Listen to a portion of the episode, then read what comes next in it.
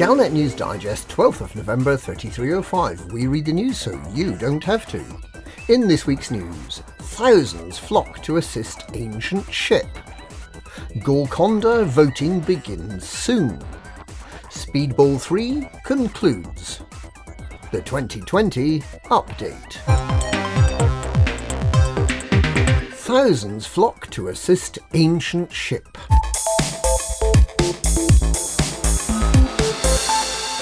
Following last week's discovery of the Golconda, which despite its name is not an anaconda and doesn't have a gold paint job, but is in fact that rarest of discoveries, a generation ship whose crew has somehow managed not to eject themselves into space, lose power and freeze to death, or be attacked and killed by pirates, a generation ship in short that still has living people on board, and following the revelation that the people on board the Golconda are running a bit low on basic provisions after more than a thousand years in space, and following the revelation that there might be a decal in it for those who take part, pilots have come rushing to provide assistance in the form of supplies. More than 10 million tons of supplies have already been delivered to the crew and passengers of the veteran sublight Leviathan, whose inhabitants apparently decided to stay on board after the ship reached its intended destination, on the grounds that after a thousand years they'd sort of got used to it. The famished crew have been looking forward most especially to eating a massive steak and kidney pie with Yorkshire pudding and gravy, roast potatoes, and all the trimmings, so they may in due course, as they start to sort through the millions of cargo canisters that are now completely obscuring the hull of their ship, be somewhat disappointed to find that apart from a welcome top up to the ship's medicine cabinet, the galactic community has decided that the best things to deliver to the hungry generation ship would be aluminium, ceramic composites, and semiconductors. You can do a lot with aluminium, ceramic composites, and semiconductors, but eating them is not one.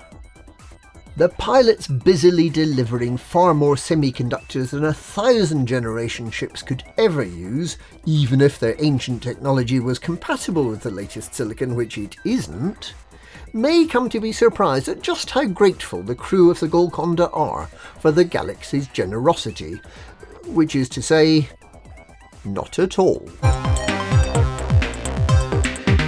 Golconda voting begins soon.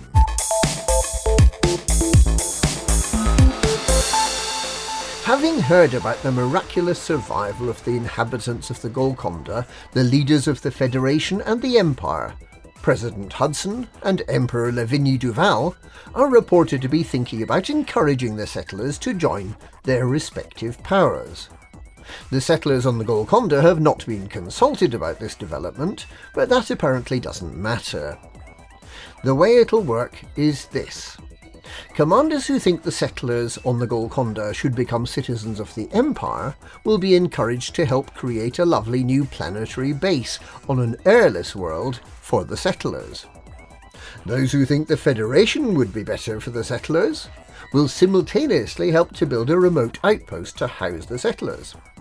Whichever side builds their base first will get to abduct the unwilling settlers from the Golconda and install them in whichever new home it is. In order to encourage this highly democratic process, both the Empire and the Federation intend to bribe commanders with offers of swifter rank advancement and cheaper spaceships. And with that decal, which won't be available until either the base or the outpost has been constructed, so anyone hauling for it now is wasting their time. Whichever side wins will also gain control of a mysterious new rare good called Aqua Vitae, or Water of Life, which may or may not be the finest Scotch whisky. All this activity, building bases and ranking up in the Federation or Empire, is expected to last until about a week before Christmas, which is when fleet carriers won't be available for commanders to buy. Speedball 3 concludes.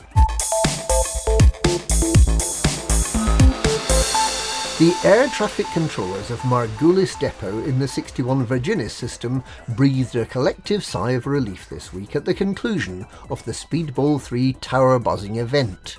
The fastest ships recorded were flown by commanders Phebia and Verminus, which clocked top speeds of 4,112 and 4,111 metres per second each, just a shade under 12 times the speed of sound. The fastest speed between the twin towers of Margulis Depot was Commander Alien Hunter PL, who scraped his wings off both towers at a far more leisurely 4,104 metres per second, which is still pretty much 12 times the speed of sound.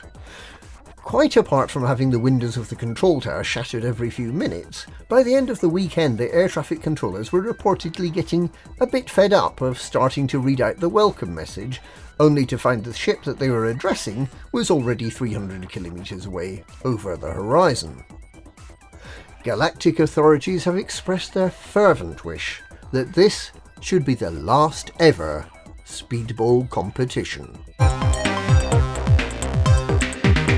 The 2020 Update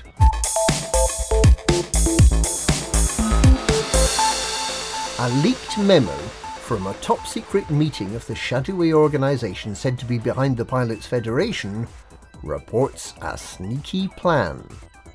Apparently, the code underlying the galaxy is a bit of a rat's nest and desperately needs a makeover. This is being undertaken in a project codenamed the 2020 Update, presumably because of the clear vision of the future the project creates. The makeover, which will be sold to commanders other than those who were wise enough to opt for a lifetime of expansions, will become available in what is described as the second half of next year, so that means Christmas time. The 2020 update will deliver the original vision of Braben, together with more tutorial missions. Commanders can look forward to landing on airless planets, driving around in an SRV, advanced features such as power play and close quarters combat, engineering their ships, and a strange race of aliens known as the Thargoids. All of these new features, but without any of the bugs that a minority of commanders have reported.